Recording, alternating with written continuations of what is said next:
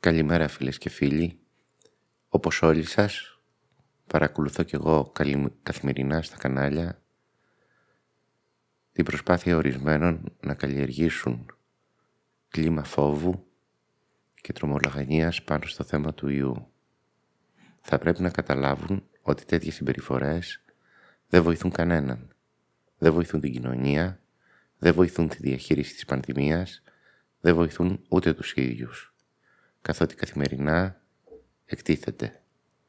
Είναι απαράδεκτο να απειλείς καθημερινά τους πολίτες, εμέσως απειλείς, ότι θα κλείσει το ένα και θα κλείσει το άλλο και στο τέλος όταν πηγαίνεις στην Επιτροπή να ψηφίζεις αντίθετα.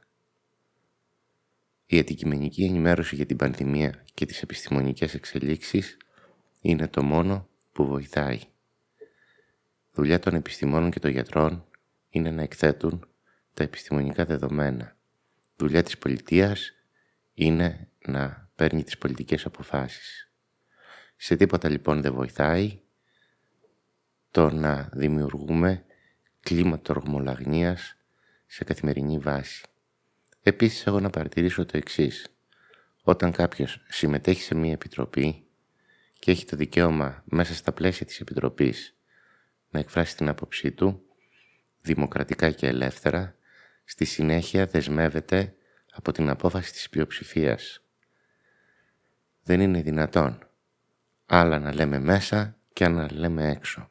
Και εν πάση περιπτώσει όποιος θέλει να έχει διαφορετική δημόσια άποψη, το λιγότερο που έχει να κάνει είναι να παραιτηθεί από τη συγκεκριμένη επιτροπή.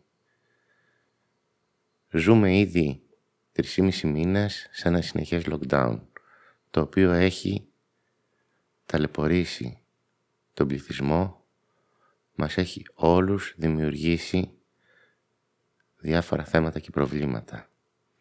Είναι λογικό να μην θέλουμε περιορισμούς, είναι λογικό να θέλουμε να επιστρέψουμε στην καθημερινότητα που είχαμε πριν την εμφάνιση της πανδημίας.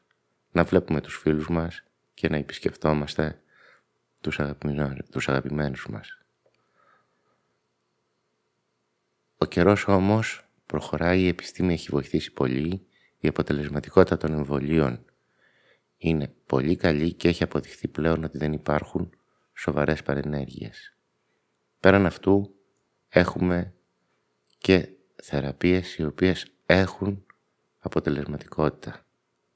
Συνεχίζουμε λοιπόν να κάνουμε υπομονή, συνεχίζουμε να κρατάμε τα μέτρα, συνεχίζουμε την υπεύθυνη ενημέρωση των πολιτών, χωρίς όμως να προσπαθούμε να κερδίσουμε πόντους στην τηλεθέαση, χρησιμοποιώντας τακτικές τρομολαγνίας.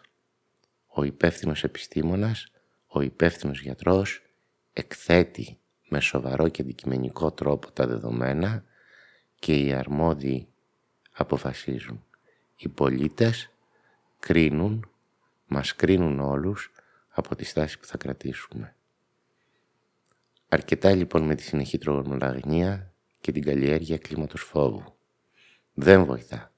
Αυτό που χρειάζεται είναι συνεχής και αντικειμενική ενημέρωση για την πανδημία, ούτως ώστε οι πολίτες να γίνουν κοινωνοί των πολιτικών αποφάσεων που παίρνονται. Αυτές οι σκέψεις, με αυτές τις σκέψεις να σας ευχηθώ να έχετε μία καλή μέρα και να ξαναπώ ότι οι επόμενοι μήνες είναι μήνες ελπίδας και όχι φόβου.